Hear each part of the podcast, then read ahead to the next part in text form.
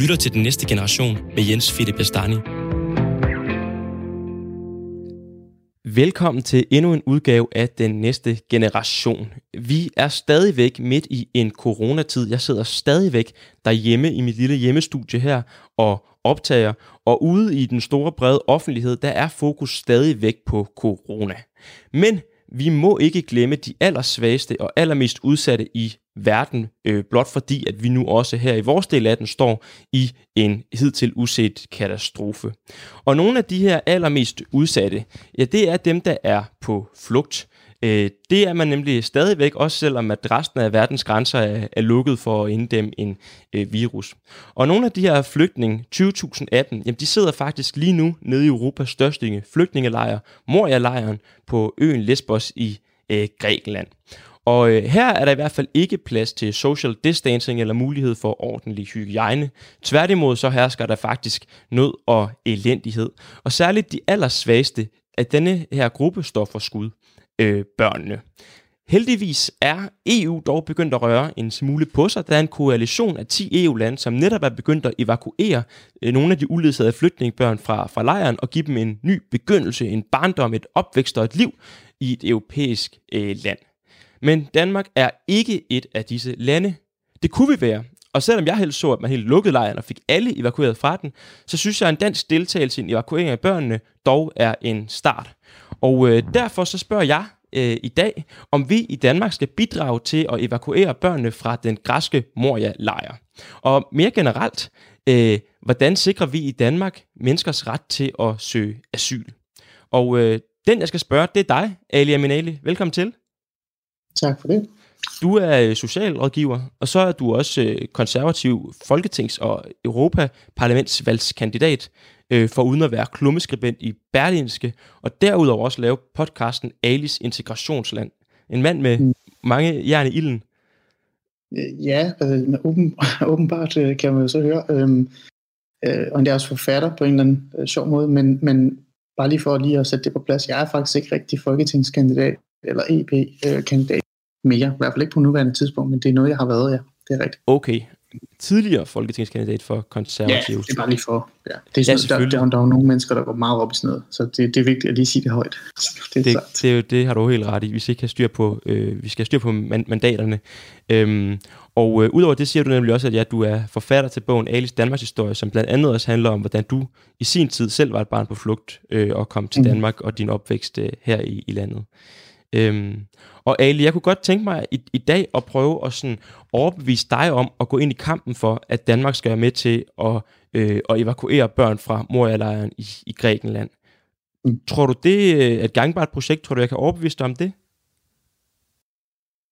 Altså, det, det ved man aldrig. Det ved man aldrig. Altså, jeg vil jo gerne indrømme, at jeg også selv har rykket mig øhm, øh, en lille smule øh, siden første gang, jeg hørte om, øh, om hele den her problematik i forhold til, at øh, at der fandtes de her øh, børn, der sad fast i de her flygtningelejre. Især de, de børn, der kom efter hele islamisk stats fald.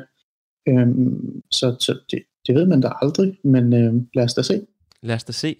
Øhm, fedt, det synes jeg, vi skal gøre, og, øh, og gå direkte til de, debatten.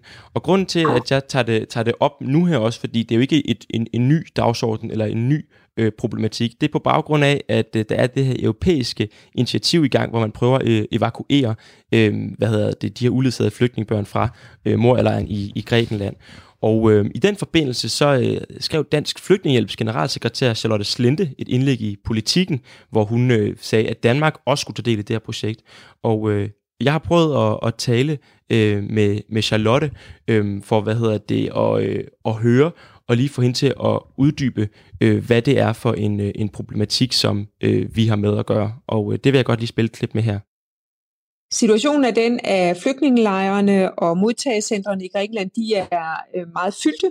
I de her modtagecentre, der har Grækenland også accepteret at modtage op imod 5.000 øh, uledsagede børn, det vil sige børn mindreårige, der kommer øh, uden ledsagelse af forældre eller andre voksne. Øh, og blandt dem er der også en masse eller flere, der ikke er fyldt øh, 12 år. Men der er begrænsninger i kapaciteten i modtagersystemet, og man taler om i UNHCR, som er FN's flygtninge- og højkommissariat, at der særligt i den der gruppe af de 15 børn er 1.600 børn, som er særligt udsat. med en risiko for at blive udsat for fysisk øh, eller, eller psykisk overlast og udnyttelse.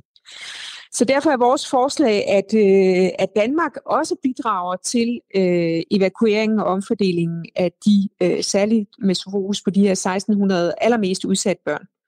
Fordi øh, der netop nu er et EU-initiativ øh, undervejs, øh, der handler om at omfordele de her 1600 særligt udsatte børn til lande i Europa. Altså tage dem, flytte dem fra Grækenland og fordele dem blandt lande i Europa. Hvad ville det konkret være for en opgave, hvis Danmark tilsluttede sig initiativet, øh, som, som vi skulle til at, at løfte? Jamen det ville være at sige ja til, at vi modtog en gruppe af de her børn i Danmark, øh, som vi så kunne give beskyttelse i Danmark. Øh, børn, der kommer fra de græske, græske lejre, og som øh, ser en meget svær fremtid i møde i øh, Grækenland. Det vil give dem en mulighed for en bedre fremtid. Øh, Luxembourg har sagt ja til at modtage 12 børn, og Tyskland har sagt ja til at modtage 50. Så der, man kan sige, der er sådan set frit slag i forhold til antallet, men øh, det vil bare, vi vil stå os godt ved at, ved at tilbyde og tage nogen. Og her øh, var det altså Charlotte Glinte, som er, øh, undskyld, Slinte, som er øh, generalsekretær for Dansk Flygtningehjælp, der siger, at at hun synes, Danmark skal bidrage til at tage øh, i hvert fald nogle af de her uledsagede flygtningebørn. Hvad tænker du om, om det, Ali? Er det noget, du kunne, øh, kunne være med på? Altså, først og fremmest kan jeg jo godt forstå, hvorfor Charlotte udtaler sig, som hun gør. Hun kommer fra en, øh, på en interesseorganisation, der varetager nogle, nogle interesser, som hun selvfølgelig rigtig gerne vil øh, ud og, og fortælle mere om. Og deres fokus er jo øh, på de her øh, lejre. Så, så jeg har jo fuld forståelse for det, og man skal også lytte øh, til dem, øh, altså de her interesseorganisationer, når de kommer med deres øh, viden. Øhm, det, er jo ikke, altså, det er jo ikke noget nyt for os, at der er børn, der er de her lejre. Det er heller ikke noget nyt for os, at de bliver udsat for enormt stress, og altså, sådan også psykisk, men også helbredsmæssige problematikker. Ikke? Altså sådan helt ned til, at de, altså, diarré er et kæmpe problem med de her lejre blandt børn. Ikke? Så, mm. så det, det er jo ikke, alt det her er jo ikke noget nyt. Det er, jo, det er jo bare en plade, der kører igen og igen og igen. Øh, mit problem er mere det her med, hvis vi skal holde os til de her lejre og de her børn, som for at snakke om forældrene og alle de andre. Det er, jeg synes ikke, vi gør nok øh, i forhold til at hjælpe øh, Grækenland og, øh, og det, det her med at styre de her lejre, eller, eller hjælpe de her mennesker og andre, som er i de her forskellige lejre, for eksempel. Ikke? Nu nævner jeg Grækenland, for der er også store lejre i Grækenland, ikke? Jo, absolut. Øh, i forhold til migranter og flygtninge. Og det er også der, øhm, den Moria-lejren, som vi taler om konkret præcis, nu her, ja, øh, ligger. Og, og det er bare sådan, det, det jeg synes, det, nu snakker vi om den, men det er fordi, der er også andre lejre, også flere lejre fra forskellige andre steder, ikke? Øh, og der synes jeg bare, at hvis, vi tale om noget, der vi har svigtet, Jens Philip, så jeg tænker, det er det, du gerne vil vide lidt. Der, der tænker jeg, det er der, vi har svigtet. Altså, som, øh, så der kunne vi godt have gjort mere. Men i forhold til det her med, at, at jamen, nu henter vi dem bare op, og fordi Luxembourg har hentet dem øh, eller andre lande har hentet dem hjem, så skal vi også. Altså, jeg, jeg, jeg mener, det er mere komplekst end det. Altså, vi står ikke med det samme øh, asyl- og flygtningssystem. Vi har ikke de samme muligheder. Øhm, og, og der er bare nogle ting, vi bliver nødt til at forholde os til, før vi tager en, en beslutning om, øh, om vi skal have børnene hjem eller ej. Altså for eksempel familiesammenføring og andre forskellige ting. Mm. Og, det, og det forstår jeg godt, at der selvfølgelig er nogle nu, nuancer øh, i forhold til øh, familiesamføring og alt det andet, som ligesom kommer, øh, kommer bagefter. Øhm, men du siger virkelig også en anden ting, jeg måske godt lige tænker at, at starte ved det her med, at du siger, at vi skal være bedre til at hjælpe i Grækenland, øh, frem for, hvad hedder det, og, øh, og nødvendigvis øh, hive, hive flygtning fra Grækenland op til, øh, til Danmark.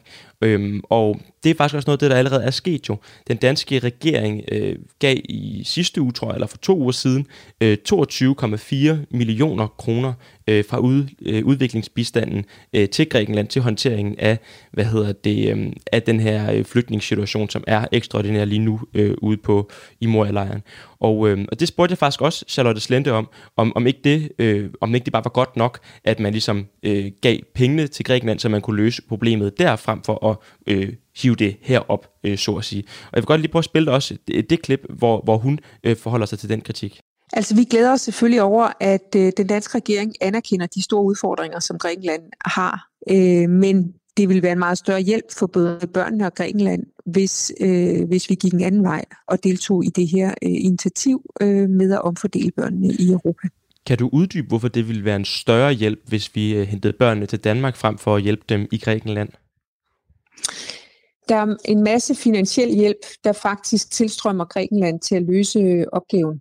Men man kan sige, at, at, øh, at det græske system øh, for modtagelse har, er bare ligesom øh, over, over, øh, overfyldt hvad tænker du, når du hører det her, Ali? Altså, at, at der er faktisk masser af penge allerede i Grækenland til det, men systemet er overfyldt. Øh, kapaciteten er simpelthen sprunget. Ligesom den der røde, grønne kurve, øh, coronakurve, så er det sket næsten det samme med, med flygtningen i Grækenland. Kapaciteten er, øh, er blevet for voldsom, og derfor øh, er, det, er det bedre, en bedre hjælp at simpelthen tage nogle af, af flygtninge, tage nogle af de børn, der sidder fast i må eller tage dem til, til Danmark eller andre europæiske lande. Hvad tænker du om det? Jeg tænker, at grunden til, at det er sådan, som det er situationen, det er jo fordi, at, som jeg sagde før, jeg brugte faktisk ordet svigt, tror jeg, øh, at vi har svigtet, og vi har, ikke, vi har ikke været gode nok til at støtte Grækenland og vores ydergrænser i forhold til de her problemer. Altså, der kommer de her lejre, der er også Italien, der er også Spanien, så det er jo ikke, det er jo ikke kun øh, Grækenland, det handler om det her. De er også overfyldte. Så, så at vi nu har givet en masse penge til dem, øh, er jo fint, men, men vi er jo bagud. Og, og fordi vi er bagud, så betyder det ikke bare, at vi skal give op. Altså det, det, er sådan, det er lidt en mærkelig tilgang til det. Selvfølgelig kan vi gøre det bedre, selvfølgelig kan vi øh, gøre de her lejre mere humane, og vi kan faktisk også sørge for, at børn også trives og har det rigtig, rigtig godt. Og, og, men igen, altså, det er sådan lidt som om, det er sådan enten eller. Enten kan vi redde dem ved at hente dem til Danmark, eller også så dør de og sulter de, og så er de fuldstændig øh, altså ødelagt. Og jeg siger ikke, det ikke er det. Jeg siger bare, at hvis vi skal have dem til Danmark, øh, og især dem øh, fra 5-6 år opad, så bliver vi bare nødt til at forholde os til, at der er nogle andre ting øh, altså inden for det danske øh, flygtninge- og integrationssystem, der gør, at, at vi åbner op for andre muligheder for de her, øh, altså andre problemer. Og, og derfor så, så kan vi ikke bare tage en beslutning i morgen og sige, men så gør vi det. Altså vi bliver nødt til igen, altså du siger, det er sådan nogle små ting øh, i forhold til for eksempel familiesamføring, og det er noget, man gør efterfølgende. Altså jeg vil mene, at man skal forholde sig til øh, hele problemet, før man sådan et eller andet sted øh, øh, tager en beslutning, og så bagefter står med et andet problem, man så igen er bagud med. Mm, ja, det forstår jeg også godt, og vi kan også lige komme tilbage med det her med, med familiesammenføring øh, om et øjeblik, men, men, men du har også nogle meget sådan, altså, hvad skal man sige, øh, langsigtede briller på. Øh, jeg kunne tænke mig lige at, at prøve at, at tale om på kort sigt, fordi at, at mm. ja, vi kan godt tale om, om man skal gøre mere for at ruste øh, de sydeuropæiske lande, som, som er dem, øh, der modtager øh, den, den største sådan, batch af, af flygtninge, fordi de er, er, er Europas ydre øh, grænser. Øh, men, men det er svært at gøre overnight. Til gengæld så kan vi overnight hive øh, nogen, evakuere nogle af de allersvageste udsatte øh, børn op til, til, til, til Danmark. Og, og jeg har ikke lyst til at falde i den der øh, enten eller fælde, som du var inde på lige før. Jeg synes faktisk godt, at vi kan gøre øh, både og, vi kan gøre begge dele. Altså, så, så jeg er klar på at hjælpe i nærområderne. Jeg er klar på at hjælpe i Grækenland, men, men kunne du så være klar på helt akut nu her øh, på kort sigt, også så hive nogle, nogle, nogle børn op for at sikre, at de ikke skal lide overlast på den måde, som øh, de ellers er i far for at gøre lige nu? Altså, jeg, jeg køber bare ikke den, Jens Philip, det gør jeg ikke, fordi altså, vi har jo netop på grund af øh, den her corona-pandemi-krise-situation øh, øh oplevet og set, hvordan vi meget, meget hurtigt kan mobilisere en masse sundhedsmæssige øh, kræfter, vi kan sætte telte op, vi kan gøre alt muligt, og vi kan, vi kan smide nødhjælp ind på de skøreste steder, hvis vi har brug for det, og vi, har, vi skal gøre det. Altså, vi, vi anser det som en nødvendighed.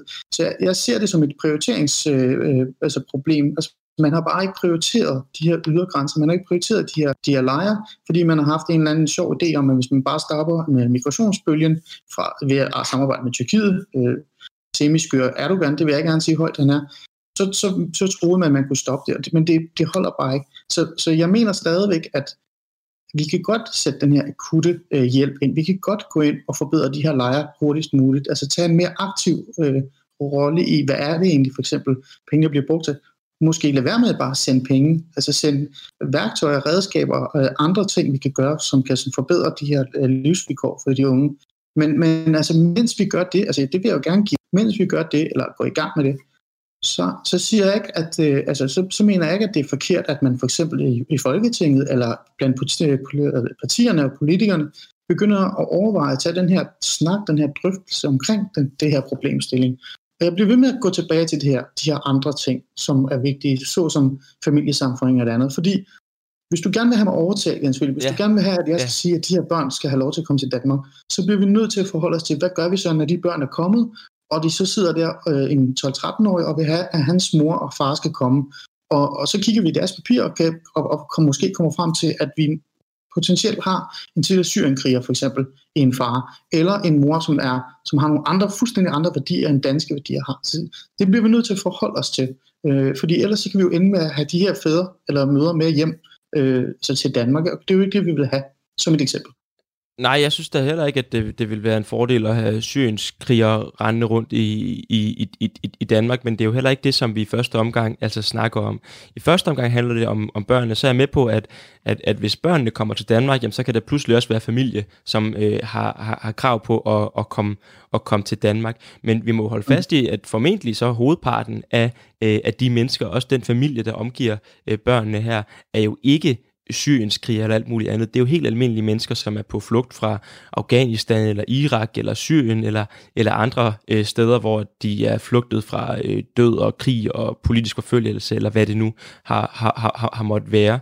Øhm, og, det, det vil jeg gerne give dig ret i. Det vil ja. jeg gerne give dig ret i. Men, men det er bare fordi, altså, prøv, jeg kan godt følge, følge det, du siger. Og, og, og det er også rigtigt. Og det, jeg prøver heller ikke at fremstille det som om alle de børn, der, der bor i uh, Moria-lejren, potentielt har en far eller en mor, der har været tidligere syrienkriger det er en anden diskussion. Det er nogle andre lejre, vi, vi skal forholde os til der mm. omkring det. Men skulle vi så hjælpe børn i lejren? Der er bare nogle ting, der gør, at, at vi bliver nødt til at tænke fremad. Altså, jeg, jeg, jeg køber ikke den der med, at lad os hente dem op først, og så må vi forholde os til alle de andre problemer, der kommer efterfølgende. Det, det synes jeg bare ikke er en rigtig måde at løse noget, både politisk, men også samfundet. Mm. Så du bliver... det, det er det, der gør, Jens Philip, at jeg ikke bare sådan kan sige, vi henter dem alle sammen op. Hvad? Altså det, det, det kan jeg ikke. Det, altså, og så er jeg også bare lidt imod den der idé eller tankegang omkring det her med, at at for at kunne hjælpe nogen, så skal de være i Danmark. Altså, de skal være i vores velfærdssystem, for at vi kan hjælpe dem. Den, øh, altså, den køber jeg bare ikke. Den, fordi den, vi kan jo se, vi hvor mange penge vi Den vi kommer vi tilbage til, den her med, om, øhm, om hjælpen bedst ja. gives i Danmark, eller om den gives andet sted. Det lover jeg, at vi kommer tilbage til i anden runde af, af debatten, hvor Super vi fint. zoomer ind på den. Øhm, hvad hedder det? Men jeg vil, jeg vil gerne også lige prøve at, at spille et, øh, et, et, et klip, hvad hedder det, mm. øh, med øh, Muste øh, Rasemejoni, som er psykolog for Læger Uden Grænser, og som har, øh, har været nede i, i Moria-lejren øh, for at, og, og, og, ja, for simpelthen at, at være psykolog øh, for Læger Uden Grænser der, øh, hvor hun øh, beskriver nogle af de her forhold, som øh, børnene de øh, lever øh, under. Øh, og og det, det spiller jeg øh, nu lige nu så er det jo en lejr, hvor øh, der skal bo kun 3.000 mennesker, og, og der er faktisk 20.000 øh, mennesker, som, som bor i lejren. Øh, forholdene er absolut elendigt. Øh, børnene, de øh, alle sammen har både fysiske og psykiske symptomer. De har mareridt, de kan ikke sove om natten. Øh, mange af dem øh, er regrederet simpelthen øh, i deres øh, udvikling, det vil sige, øh, at deres psykiske og fysiske udvikling udvikling er gået i stå. Vi har faktisk nogle børn, som ikke længere taler eller øh, øh, aktivt interagerer med deres omverden. Der er nogen, der endda stoppet med at spise, fordi at det er så traumatisk og så skræmmende for dem at være i de her øh, lejre. Der er mangel på vand der er mangel på øh, simpelthen muligheder for at gå på toilet og, og i bad, fordi at man dealer det med så mange tusinder af mennesker. Øhm, og så selvfølgelig øh, er der, at både børnene og kvinderne er i stor risiko for at blive udsat for seksuel overgreb. Mm. Altså børnene, hvad er det for en, en, en virkelighed, altså de ligesom står i, og hvad er det for en opvækst, øh, som, som, som de kan se frem til lige nu, hvis ikke der bliver grebet ind? Man kan sige, at børnene er jo uh, absolut ekstra sårbare, end, øh, end, end de voksne er øh, rent psykisk, også øh, fysisk. Og så har du selvfølgelig øh, de øh, uledsagede øh, flygtningebørn og unge, som, som bor der, øh, som er helt alene. Og der er der kæmpe risiko for, at rigtig mange af de her børn øh, bliver øh, simpelthen brugt øh, og misbrugt øh, øh, og udsat for, for øh, både øh, overgreb og øh, seksuelt og fysisk og på andre måder. Øh, så man kan sige, at det er nogle børn, der vokser op i håbløshed. Det er nogle børn, der vokser op i øh, en verden, hvor de føler sig uønsket, øh, hvor de øh, ved, at deres liv betyder ingenting, i forhold til andre børn ude i verden, øh, hvor de har ikke ret til at gå i skole. Så, så det er jo selvfølgelig børn, der, hvor, øh, der ender med at være dybt traumatiseret, men også har et ar på sjælen, som bliver sværere og sværere med tiden, jo længere tid de er der, øh, og kommer til at blive normale øh, voksne mennesker, som kan være produktive og som øh, kan sige et mening med deres liv, når de kommer ud. Her hører vi altså fra øh, Muste Rasimioni, som er psykolog for Læger Uden Grænser, som beskriver situationen for børnene i Moria-lejren. Og sådan som jeg hører det i hvert fald, Ali, så synes jeg, det lyder som en enormt akut situation hvor at, at det virker som en luksus, vi ikke kan tillade os at tænke 10 år frem i fremtiden, men at vi bliver nødt til at handle lige nu.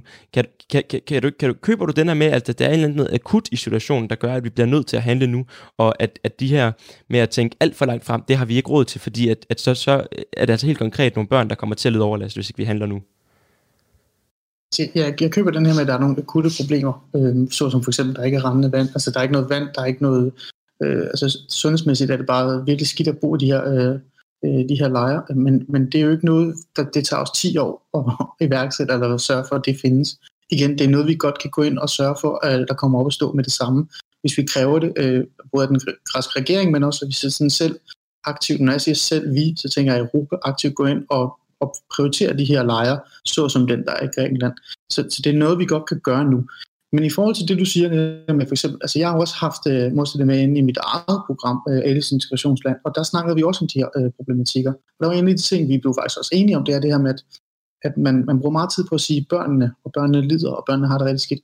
Jeg er med på det, der er rigtig mange børn. Men, men altså, også lige at definere, hvad er det for en målgruppe, altså børn, altså det er jo op til 18 år, vi har jo et kæmpe problem med, hvem er de her uledsagede børn? Hvor, hvor gamle er de i virkeligheden? Så, så jeg køber bare ikke, at man bare kan komme med et tal, og så kaste det i hovedet på, på os og sige, at lad os sige 17.000, så vidt jeg kan huske, det er det sidste tal, der var. Øh, de 17.000, de er alle sammen børn, og så sælge sådan en idé om, at de alle sammen er små, stakkels børn, der lider og, og kan, overhovedet ikke kan forsvare sig. Altså jeg vil ind og kigge på de her øh, lejre, finde ud af, hvad er problemerne, hvor er målgruppen? Altså, hvad er målgruppen? Hvad, hvad, hvilken alder er det? Alt det kan vi altså finde ud af rimelig hurtigt, Jens Philip. Og det, øh, så, og det, det, det er der også nogen, der allerede har gjort, og så, faktisk. Og så, og så lader man lige tage fat. Og så giver jeg dig jo den. Det har, jo gjort, det har jeg allerede gjort der to gange nu. At hvis vi så står og, og kan se og kan konstatere, at vi har øh, altså små børn, 5, 6, 7, 8, 9 års alderen, jeg kan godt gå op til 9 års alderen, som lider og har det rigtig, rigtig skidt, som har ingen forældre, der, de, de er uledsagede, de bor bare kummerligt, de bliver misbrugt så synes jeg ikke, det er forkert, at vi begynder at kigge på, hvordan vi muligvis kan se, om vi kan tage dem med, altså tage hjem til Danmark, eller tage dem herop, eller andre steder, øh, eller støtte et andet europæisk land i forhold til, om de kan have det. Det, okay. det siger jeg ikke nej til. Men det er jo faktisk også en åbning, så synes jeg, fordi så, så, så siger du også, at du muligvis godt vil til at kigge på, om vi skal tage nogle af dem op til Danmark. Fordi den her afgrænsning, du snakker om, og finde ud af, hvem, hvem er det egentlig helt konkret, vi snakker om, den er allerede blevet foretaget lidt. Øh, det var noget af det, som Charlotte Slente, generalsekretær i Dansk Flygtningehjælp, også sagde, at der var cirka 5.000 øh, uledsagede øh, børn i den her øh, flygtningelejr, i Moria-lejren. Og ud af de her 5.000, der var der cirka 1.600, som var særligt sårbare. Det er de 1.600, som, øh, som de 10 EU-lande nu har et projekt om at, at prøve at evakuere. Og så siger du, at hvis vi har de 16 der, så vil du faktisk godt være med til at kigge på, at Danmark skal tage nogle af dem op til os? Jeg, er i hvert fald ikke, altså jeg vil ikke udelukke det, ligesom jeg har sagt hele tiden. Jeg vil ikke udelukke det overhovedet, for jeg synes ikke, det er noget, man bare skal udelukke. Øh, sådan, altså det, det, ting er ikke sort og hvidt, men vi bliver bare nødt til at forholde os til, okay, lad os nu sige, at, øh, at vi siger, at vi vil gerne have et antal børn op. Godt. Men hvad gør vi så med de børn? Hvilken rettighed har de, når de kommer ind i det danske integrationssystem? Altså, hvad, hvad, hvilke muligheder har de? Skal vi stå i en situation, hvor vi sådan et eller andet sted lige pludselig finder ud af, at øh, det her enkelt barn tilfældigvis har øh, en mor og far, som var gemt et eller andet sted, eller har en onkel eller en fætter, og så skal vi, altså, det, de, de her ting bliver vi nødt til at forholde os til. Så, og, så, så, og så går barnet fra at være udledsaget og sårbar til i virkeligheden ikke at være udledsaget. Og mm. det er jo noget, vi bliver nødt til sådan et eller andet sted at have med i vores refleksioner, før vi tager den beslutning. Det er derfor, vi bliver ved med at snakke om det andet, som du bliver ved med at sige, vi skal komme hen til. Men øhm, det, det, det, ja, sådan har jeg det. Det forstår jeg også godt, Ali. Øh, men, men jeg kan ikke lade være med at undre mig over så, altså hvem, hvem det er, som så, altså hvem der har råd til at vente. Altså fordi vi har jo, vi har jo råd i Danmark til bare at sige, at vi skal lige afklare nogle andre ting, men, det, altså, men, men de, de Men, men Jens Philip, undskyld, du sælger det jo som om, at jeg, at, at jeg ikke vil gøre noget. Altså, jeg, og du siger, som om vi ikke har råd. Så jeg, jeg, jeg vil give dig ret, vi har råd til det. Men, men det handler bare om, hvad bruger vi så pengene på? Nej. Altså, skal vi prioritere at slæbe et antal børn herop? Jeg taler ikke om eller skal vi prøve at se, om vi kan forbedre deres øh, vilkår med det samme nu? Og, og, og, og ændre på de fejltagelser, vi har begået de, de sidste par år, ved at faktisk bare være ligeglade med de her lejre. lad os nu tage det skridt først, og så kan vi ikke åbne op for det andet. Så hvis du skulle gå ud og gøre dig til talsmand øh, hvad hedder det, for noget i forhold til at gøre noget for de her flygtningebørn øh, efter mm. det her program, altså mm. hvad er det så? Det er for eksempel at sørge for, at Mosede, som tager ned øh, og prøver at støtte og hjælpe de her unge, øh, altså de her børn, at hun har mange flere ressourcer, hun allerede har, at hun ikke skal gå derned og så håbe på, at hun, hun kan finde flere frivillige læger eller andet, der kan være med til at hjælpe hende med at støtte op omkring de her børn. Sørg for, at der er rendende vand dernede. Sørg for, at der er nogle telte, de kan være i. Sørg for, at der faktisk er noget støtte øh, omkring dem. Og når det så er på plads, så kan vi så kigge på alle de andre muligheder, der er. Og så vil jeg ikke sige, altså nu sidder jeg jo ikke i Folketinget, så det er jo ikke, fordi jeg bare kan gå op og sige, nu gør vi det her. Men jeg vil da ikke udelukke, at jeg selvfølgelig kan stå der og komme med en eller anden klumme eller udtale mig om, at, at når vi har gjort det, og vi kan se, ved du hvad, vi har stadig nogle børn, der lider, og der er plads til dem i vores system, og vi har haft de vigtige øh, hvad kan jeg sige, samtaler og politiske diskussioner i forhold til vores integration og de, altså integrationspolitik og de rettigheder, de her børn har, når de kommer ud. Så vil jeg ikke sige nej til, at vi måske skulle kigge på, om vi kan få nogle af dem op.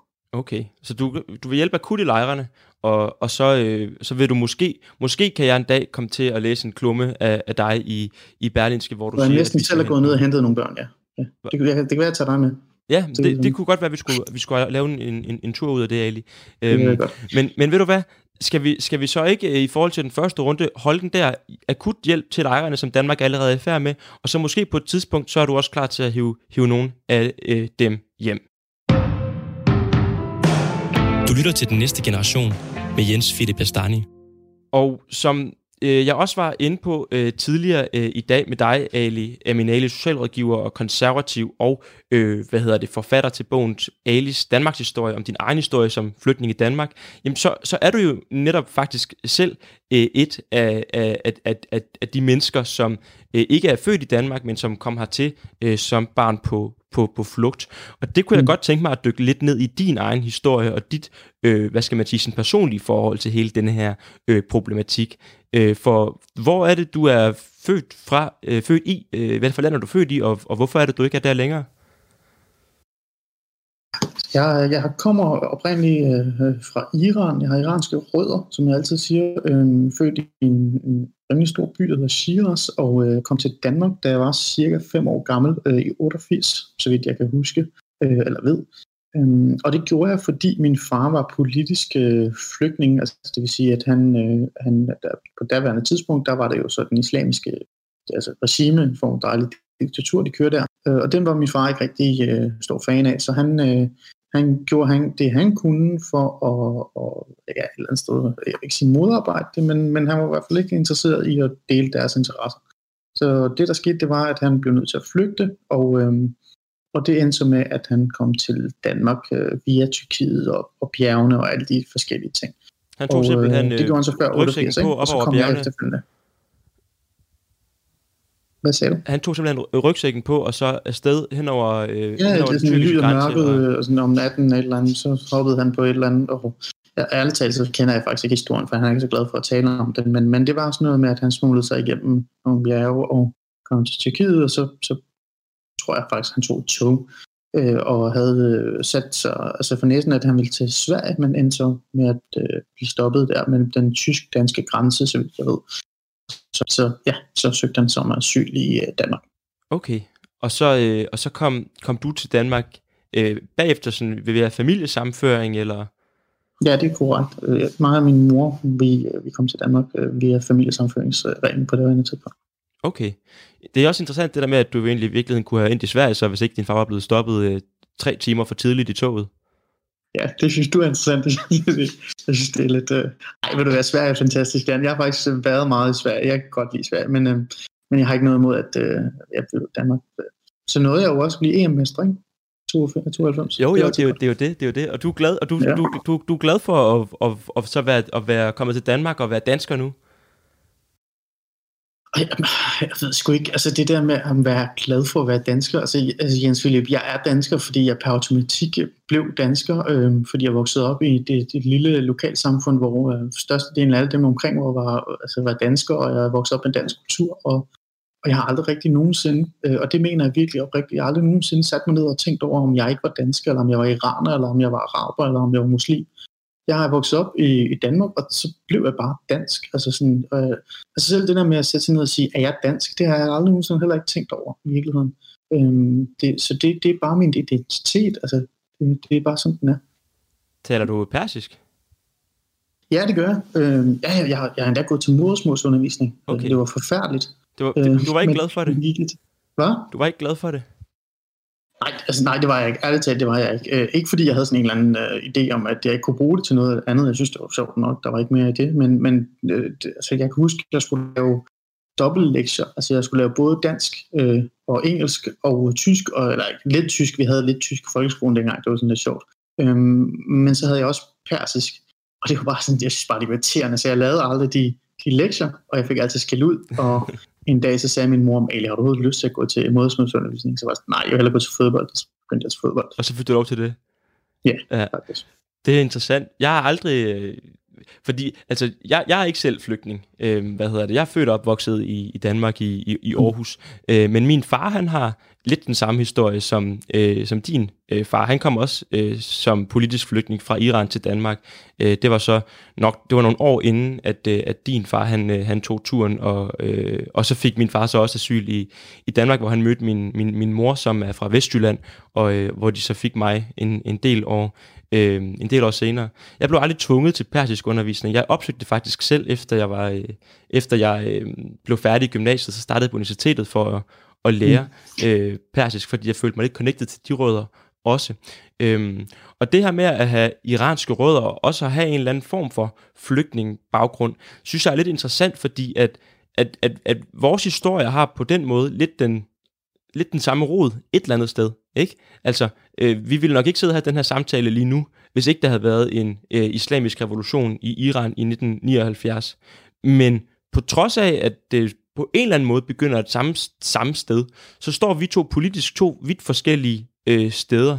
Altså, mm. øh, og hvordan kan det være, tænker jeg? Altså, hvad var det, der gjorde, at, at du blev engageret i spørgsmålet om udlænding og flygtning, og så som konservativ?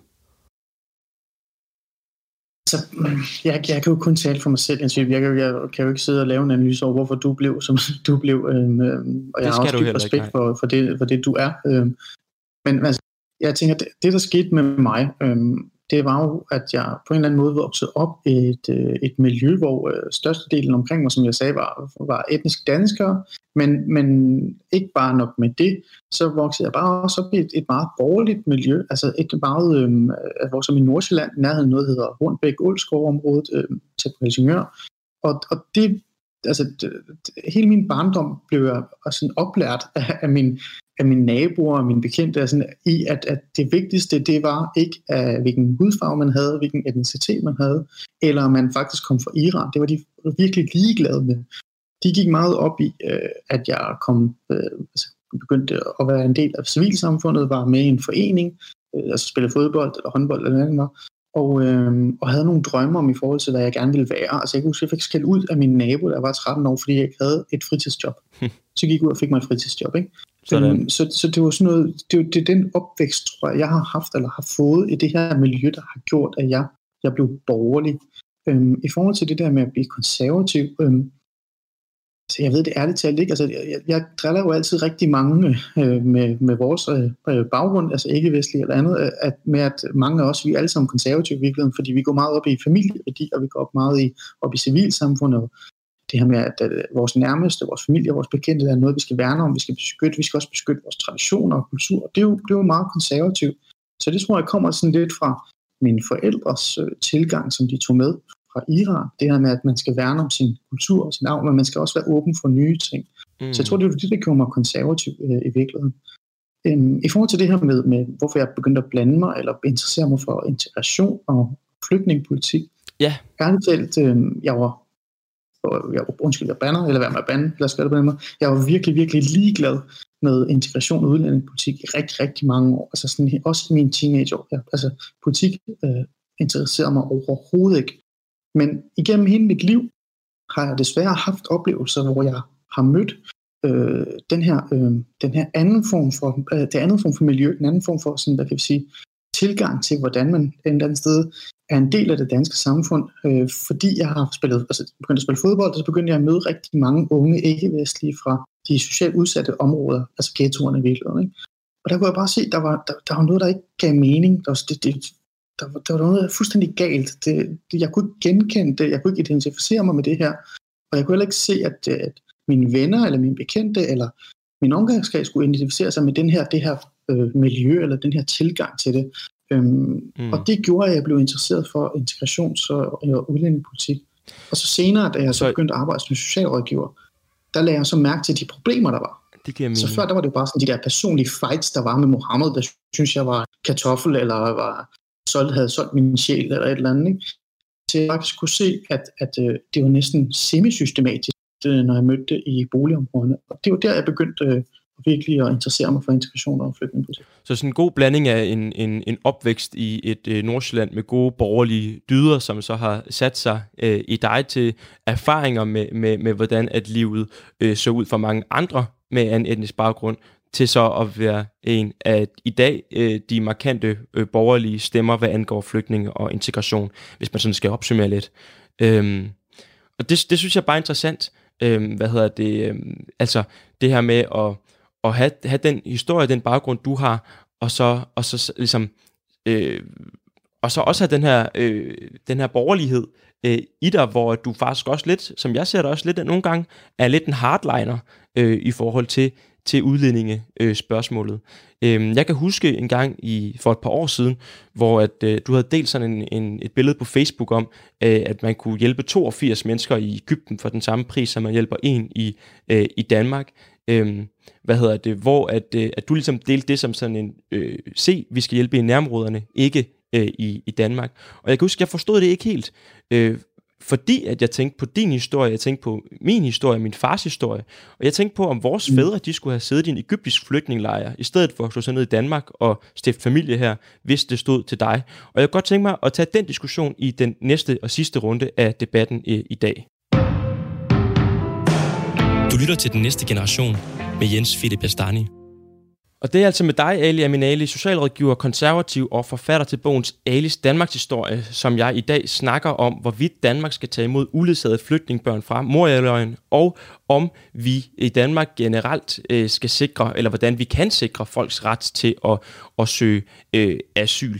Og Ali, jeg vil godt lige prøve at spille et lille klip øh, fra TV2 Østjylland, hvor øh, du øh, siger noget generelt om, øh, om, om Danmarks øh, håndtering af folk på flugt og af asylsystemet. Vores asylsystem er faktisk kollapset. Øh, det Dublinforordningen og alle de andre systemer, vi nu et eller andet sted har sat op og virket øh, op til 2015, øh, er, vi må bare ærligt indrømme, er ikke eksisterende. Altså, de virker ikke længere. Så derfor så bliver vi nødt til at styrke de ydre grænser, og så sørge for, at vi kan have et opgør med det her incitament-princip, der hedder, hvis jeg kommer til Europa, eller kommer til Spanien, eller, eller til Danmark, og siger helle, så må jeg blive her for evigt. Når jeg nu lige har hørt din historie tidligere, Ali, Ali Aminali, øh, hvor du fortæller mm. om, at din far han tog øh, turen igennem Tyrkiet og kom til Danmark og søgte spontan asyl, og senere fik familiesamføring. Og når jeg så hørte det her klip nu øh, fra TV2 Østjylland, hvor du siger, at vi skal stoppe for spontan asyl, og øh, simpelthen fjerne de her incitamentstrukturer til at komme til Danmark, så kan jeg ikke lade være med at tænke på, hvorfor du agiterer mod et system, der sikrede, at, at blandt andet du og min far fik den hjælp, øh, de som flygtning havde, havde, havde, havde brug for. For mig er det jo nemt at forstå, hvorfor. Øhm, som jeg også siger i det her klip, øh, og som jeg har kendt en gang også har sagt, øh, så handler det jo for mig om, at øh, det system, som øh, tog imod din far og min far, øh, virkede, Jens Philip lad os bare være ærlige. Det var det, var det den gjorde. Den virkede. Det var først og fremmest øh, det vigtigste. Det er, at et asylsystem og det flygtningssystem, eller hvad det er, kvotemæssigt, at det fungerer. Dernæst så øh, var vi bare en anden tid, altså en, vi var i en anden situation, øh, både øh, altså, i forhold til hvilken, øh, altså, hvilken tilstrømning der var til Europa, og, og, og hvad der skete rundt omkring os. På, på det tidspunkt, øh, der var der bare en større procentdel, øh, der kom eller søgte om asyl eller andet. Det var jo, altså, det var jo flygtning. Det var jo folk, der flygtede på grund af politisk øh, øh, forfølgelse eller andet. Og, øh, og, det, og det gjorde jo bare, at, at tingene virkede, tingene fungerede, som de skulle. Men 2015 ændrede bare på rigtig, rigtig mange ting. Altså jeg ville da gerne sætte mig her og drømme tilbage til 2012, 13 eller før det, og så sige, at det hele er bare happy days, men det er det bare ikke. Der skete noget i 2015, og der skete faktisk også noget op til 2015.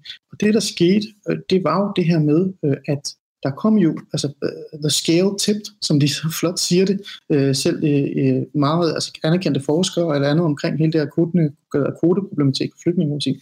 Der kom bare flere migranter. Lige pludselig havde vi bare en større migrationsbølge. Mm. Og der er altså meget, meget stor forskel på flygtninge og migranter. Og jeg ved godt, at, at mange, især for eksempel Dansk Flygtningehjælp og Røde Kors og andre, har sådan en eller anden form for interesse i at blande dem helt sammen. Men, men vi bliver nødt til at forholde os til det faktum, at der er kæmpe stor forskel på at være flygtning, og så reelt faktisk være migrant. Og, og, det, og det jeg kunne se... Øhm, det, for, det forstår jeg godt. Altså, selvfølgelig skal vi sondre mellem, mellem, mellem flygtning og, immigranter, og derfor bliver vi nødt til at forholde os til det. Men, men, men øh, hvad skal man sige, det gør vi jo også, kan man sige, når vi behandler folks, hvad hedder det, ansøgning om asyl øh, i Danmark. Så siger vi jo til, til nogen, I kan godt få asylstatus, I bliver anerkendt som flygtning, og vi siger til andre, du har ikke, øh, du har ikke ret til asyl, du må øh, vende hjem igen. Men det centrale er jo, at vi giver folk muligheden, som de øh, er menneskeretsmæssigt er, er, for, altså er sikret til at søge asyl og få behandlet deres øh, asylansøgning. Og når du siger, at vi skal stoppe for spontan, spontan asyl, så vil du også fjerne den mulighed for, at reelle flygtning, som din far, som øh, min far, øh, som nogle af dem, der kommer fra, fra Syrien, øh, for eksempel i, i dag, at de overhovedet får muligheden for i Danmark at få bedømt, hvorvidt de er flygtet eller ej. Og det er det, jeg ikke forstår. Altså, vi mm. bliver jo nødt til at sikre, at, at folk, der er på flugt, reelt set også kan, kan få øh, ret øh, til at, at søge asyl, få asyl og, og, og, og komme til Danmark for eksempel. Mm. Mm. Men så, så sort og hvidt er det jo ikke, og det er jo ikke kun mig, der siger det, der er også mange andre, der siger det, men det, det, det er den der klassiske tilgang, der hedder, hvis vi ikke øh, vil det hele, så vil vi ingenting. Og det er jo, det er jo faktisk, det er faktisk forkert. Mit problem er ikke asylsystemet. Mit problem er ikke, at man kan søge om asyl, eller har ret til at søge om asyl. Jeg siger heller ikke, at vi ikke skal tage kvoteflygtninge ind nogensinde, eller vi ikke skal hjælpe politiske flygtninge. Det har jeg aldrig nogensinde sagt. Mit problem det er, så jeg kan ikke engang sige ordet, men det er hele det der incitamentsystemet. Det er hele den der kom, og vi belønner dig mm. øh, tilgang. Det vil sige, hvis du kan formå at sørge for at overleve, øh, og ikke at drukne middelhavet, og kan bevæge dig igennem alle mulige ting, og så komme op til Danmark og så sige, nu er jeg her, så skal vi forholde os til din sag. Og, og det kan vi godt sådan sige, at det er jo fint nok, fordi som du selv siger, det var det, min far gjorde. Øh, men efter 2015, så er bare virkeligheden, at, at det gør nigerianere også. Altså, nigerianer som, øh, altså, Nigeria er et meget velfungerende land. Men de vil jo ikke kunne få asyl i Danmark, selv og, hvis de kommer og, til. Lad mig lige færdiggøre. Og grunden til, at vi lige pludselig fik en kæmpe bølge af migranter fra Nigeria, det var jo ikke, fordi de led, eller var, der var krig, eller der var problemstillinger, der gjorde, at de blev nødt til at flygte. Det var, fordi de kunne tage deres iPhones, og så kigge på den, og så sige, om det går da fedt i Europa, lad os da hoppe på en båd, og så tage til Grækenland, og så se, om vi kan komme til Tyskland og arbejde. Og det er et, migrants, eller det er et migrationsproblem, vi står med. Og det er jeg med på, det, men, men de, vil jo ikke, de vil jo ikke kunne få øh, asyl så i Danmark. Altså de vil bare få, men, få afvist deres ansøgning om Det er det, der er mit største problem. Når jeg siger til dig, at vores, vores system ikke fungerer, vores flygtningssystem ikke fungerer, så er det fordi, du er nødt til at forholde dig til, hvad der så sker, når folk er kommet til Danmark, eller kommet til Italien, kommet til Grækenland. De kan jo sætte sig ned og sige, at vi vil ikke hjem. Hvordan vil du så sende dem hjem? Det er jo et bevis på, at vores system ikke fungerer længere. Altså når du kan, når, det er på den måde, jeg prøver at sige, at der er sådan en incitament, der hedder, at hvis du kan komme til Danmark og bevæge dig over grænsen og sige helle, og så sætte dig ned og nægte at forlade stedet, jamen så kan du jo teknisk set blive, så lang tid du har lyst til i virkeligheden. Og det er altså et problem. Og, og, det er og, og, og dog ikke, fordi du kan jo ikke bare blive som fri øh, mand og som borger og som alt muligt nej, andet, kan man sige. Nej. Altså så bliver du interneret i en, en lejr, indtil du bliver sendt hjem på, øh, på dansk jord eller, eller græsjord, eller hvor du nu øh, er. Men, men, men, men så kan vi i hvert fald gøre, altså, men men det, det er egentlig heller ikke, altså jeg anerkender fuldt ud, at der er en, en, en incitament øh, struktur, kan man godt sige, som er, er skæv, og som også øh, på mange måder ender med at sende mange folk i døden, øh, alt for mange folk i døden i Middelhavet, fordi man skal til Europa for at kunne søge asyl i øh, Europa. Øhm, men spørgsmålet er så, hvordan, at hvis vi, øh, hvis, hvis vi siger, at vi godt vil have gjort op med den øh, incitamentstruktur, mm. hvordan vi så stadigvæk sikre folks ret til at søge asyl i Danmark? Altså, øh, hvordan, mm. hvordan, hvordan vil du gøre det, så man stadigvæk kan hjælpe de her øh, flygtninge, mm. som, som, øh, som, som har reelt øh, behov for beskyttelse? Der er en lille ting, vi ikke taler om, og jeg synes heller ikke, vi skal bruge så meget tid på at tale om det nu, fordi det er typisk meget at snakke om problemer, der kommer vi bliver også nødt til at forholde os til, at vi i Danmark har utrolig mange integrationsproblemer. Altså vi skal også lige finde ud af, hvor mange kan vi egentlig tage ind, og men, så sørge for, at det overhovedet fungerer. Det er en anden diskussion, Men det er en anden snak. Selv siger, Når det præcis. så er sagt, øh, jeg vil stadig holde fast i, at, øh, at jeg gerne vil have, at det her flygtningssystem skal fungere. Øh, jeg bliver ved med at sige, at jeg vil gerne have kvoteflygtninge til at komme på et tidspunkt, når det kan lade sig gøre, og når vi har fået styr på vores problemer. Men jeg vil bare gerne hjælpe de svageste.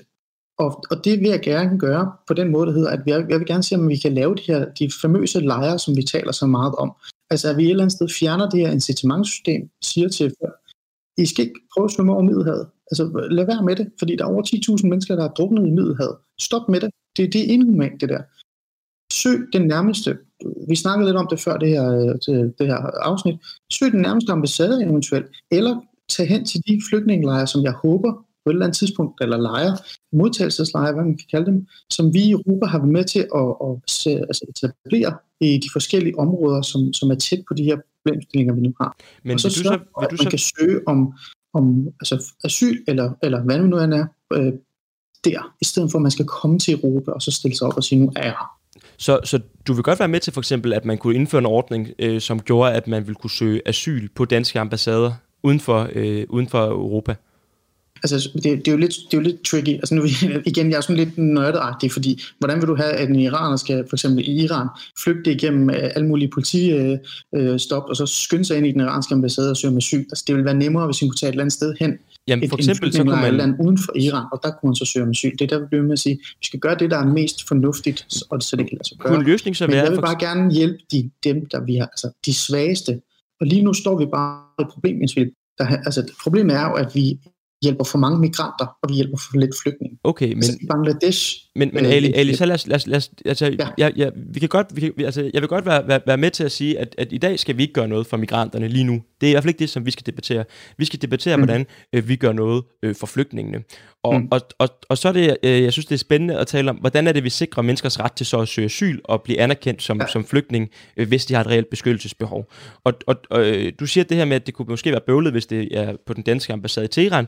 Det kan jeg sagtens se. Kunne man for eksempel så sige, at på den tyrkiske ambassade, øh, undskyld, ambassaden i Tyrkiet eller ambassaden i Libanon, hvor der opholder sig rigtig mange øh, flygtninge, at der har man mulighed for at søge øh, dansk asyl og så få sin sag øh, behandlet, øh, mens man er i Libanon, mens man er i Tyrkiet, mens man er i et, et tredje land, men at man har mulighed for at søge asyl på en dansk ambassade i udlandet. Så jeg lytter lidt mere til eksperterne, end jeg lytter til, hvad, hvad jeg selv synes, eller hvad, hvad du tænker er en fornuftig ting. Altså Morten Lisborg, øh, Lisborg-brødrene, som har øh, været i det her øh, øh område i hvad, 20-25 år, jeg ved ikke, hvor mange år det er. Altså deres anbefaling har, har altid været, at vi skal etablere nogle lejre, som vi på europæisk plan eller øh, FN-plan, øh, lad os nu se, hvad det er, øh, støtter op omkring, så vi sørger for, at der er nogen, der kan, altså nogle flygtninge, der tager, kan tage derhen og så søge om asyl. Så det, det der med ambassade, eller det, det er sådan lidt nyt for mig. Jeg, jeg tør ikke sige det, om det er en god ting eller ej. Altså jeg vil holde fast i de her flygtninge, eller, eller de her modtagelsescenter, eller hvad man kan kalde mm. dem. Hvis vi kan etablere dem hurtigst muligt, og, og når jeg siger vi, så mener jeg ikke, at altså Danmark alene, flere lande, øh, eller eventuelt Europa, eller eventuelt FN, så tænker jeg, at det er vejen frem, for så kan vi sørge for, at vi kan hjælpe øh, de svageste. Jeg nævnte lige Bangladesh. Der sidder altså 700.000 rohingyaer i Bangladesh. Det er ja. verdens største flygtningelejr. Øh, sidste tal, jeg kiggede på, det var næsten 400-450.000 børn. Det er der ingen, der taler om. Altså, ikke, altså sådan, den er op på en million, så vidt jeg kan huske. Så det er, sådan et, det, det, er, jo, det er jo vanvittigt. Øh, der er rigtig mange børn rundt omkring Absolut. i verdens flygtningelejre. Der, der, der er verdens største flygtningelejre i, i Bangladesh. Dem vil vi ikke hjælpe. Men vi vil gerne hjælpe dem, der er i Grækenland, fordi det er tættest. Jeg vil Nej, gerne hjælpe altså jeg vil egentlig også gerne hjælpe dem, der er i dem der er i Bangladesh eller dem der er, er, er andre andre øh, øh, steder. Men men ja. hvad hedder det? Men, men men hvis vi lige prøver at blive ved den her idé om så modtagscentre øh, eller flygtningelejre, hvor man så har mulighed for at søge asyl. Altså mm. Moria-lejren i Grækenland for eksempel, ikke? Øh, mm. var oprindeligt lavet som sådan en transit lejr, hvor man kunne ja. være kortvarigt, og så kunne man komme videre øh, derfra. Øhm, Altså, så, så, så nu sagde du tidligere det med, at vi skulle øh, akut ind og gøre noget ved den, og gøre den bedre, den her, den her lejr, så den faktisk øh, blev mere menneskelig, eller menneskelig i det hele taget, og, mm. øh, at bo i. Altså, kunne vi så lave et asylkontor i Moria-lejren, for eksempel? Nej, nej, altså, fordi jeg vil jo, det er jo det, jeg prøver at sige, øh, og gentager det igen. Jeg vil gerne have, at hele øh, asylincitamentet i forhold til det her med, at hvis du kommer til Europa, så, så har du muligheder. Det vil jeg gerne have fjernet. Jeg vil gerne have, at det skal være i nærområderne. Men jeg vil gerne øh, sørge for, at de lejre, der allerede er, såsom for eksempel altså, øh, i Spanien, i Italien og Moriland i Grækenland, at de bliver forbedret. Men der skal ikke komme flere til. Men vi skal sørge for, at øh, dem, der er der, at de har det godt, og de har, har det i hvert fald relativt sundt, Mm. Men vi skal også arbejde på, hvordan vi kan få dem hjem igen, hvis de ikke, altså hvis det er migranter, og de ikke er flygtninge. For de kan ikke bare blive der. Vi kan ikke bare tage flere ind. Fordi så, så har vi ikke et opgør med det der incitamentsystem. Nej, okay, så, så ikke et asyl, asylkontor øh, på det græske øhav, men, men, men så måske et asylkontor i, i Tyrkiet, øh, altså uden for EU's grænse og jeg har det meget svært med Tyrkiet, Jens Philip. Jeg håber også, du har det svært med Tyrkiet, men det skal vi ikke snakke om. Men altså, Nej, men det, det, er mere bare fordi, at jeg kan ikke forstå, fordi hvis, hvis, hvis, hvis, du gerne vil, altså, have, altså, hvis du gerne vil fjerne muligheden for at søge spontan asyl i Danmark, kan man sige. Øhm, mm. altså, og, og det kan vi gøre fra dag til anden, for så vidt. Øh, altså, øh, så er jeg for så vidt klar på at sige, at, at vi godt kan fjerne muligheden for at søge asyl i Danmark, men vi skal jo bare erstatte den med muligheden for at søge asyl andre steder, så vi reelt set garanterer menneskers ret til at søge asyl i Danmark. Og, og, det, og det er der, jeg synes, at jo jo, hvis vi kunne lave et andet fælles EU-system eller et FN-system, øh, men, men, men, men har vi tid til at, at, at, at, at vente på det? Altså hvis, hvis vi indfører et spontant asylstop, som du øh, plæderer for, øh, så skal vi jo øh, på, på, i samme sekund være klar til at, at modtage asylansøgninger andre øh, steder. Og, og, og, det, og det er det, jeg, jeg, jeg lurer på, ja, hvor du tænker, vi skal gøre det henne. Ja, så øh, øh, lad os lige nogle, der, der er noget virkelighed, vi bliver nødt til at putte det. Jeg, jeg, jeg er fuldstændig med i, hvad det er, du siger. Så vi har næsten haft et uh, spontant asylstop i, i lang tid nu. Der er mange lande, der har lukket ned for deres grænser. Øh, I forhold til det her med migrationsbølgen. Migrationsbølgen er også vendt på nuværende tidspunkt. Ja, det, det, vi der er har... faktisk rigtig mange, der ikke kommer til Europa mere, fordi der er corona, og de har fundet ud af, at der ikke er arbejde eller andet. Og så det er det 11. ting, år gør, i, vi har en i, i træk, hvor vi har, det er det 11. Altså det, det, vi har det laveste antal asylansøgere i 11 år i Danmark lige nu. Præcis. Så, så vi har faktisk mulighederne nu, og, og verden er ikke brændt sammen, fordi vi har gjort det her. Der er ikke, der er ikke nogen, der, der er ikke startet ekstra krige, der er ikke startet ekstra hungersnød eller andet.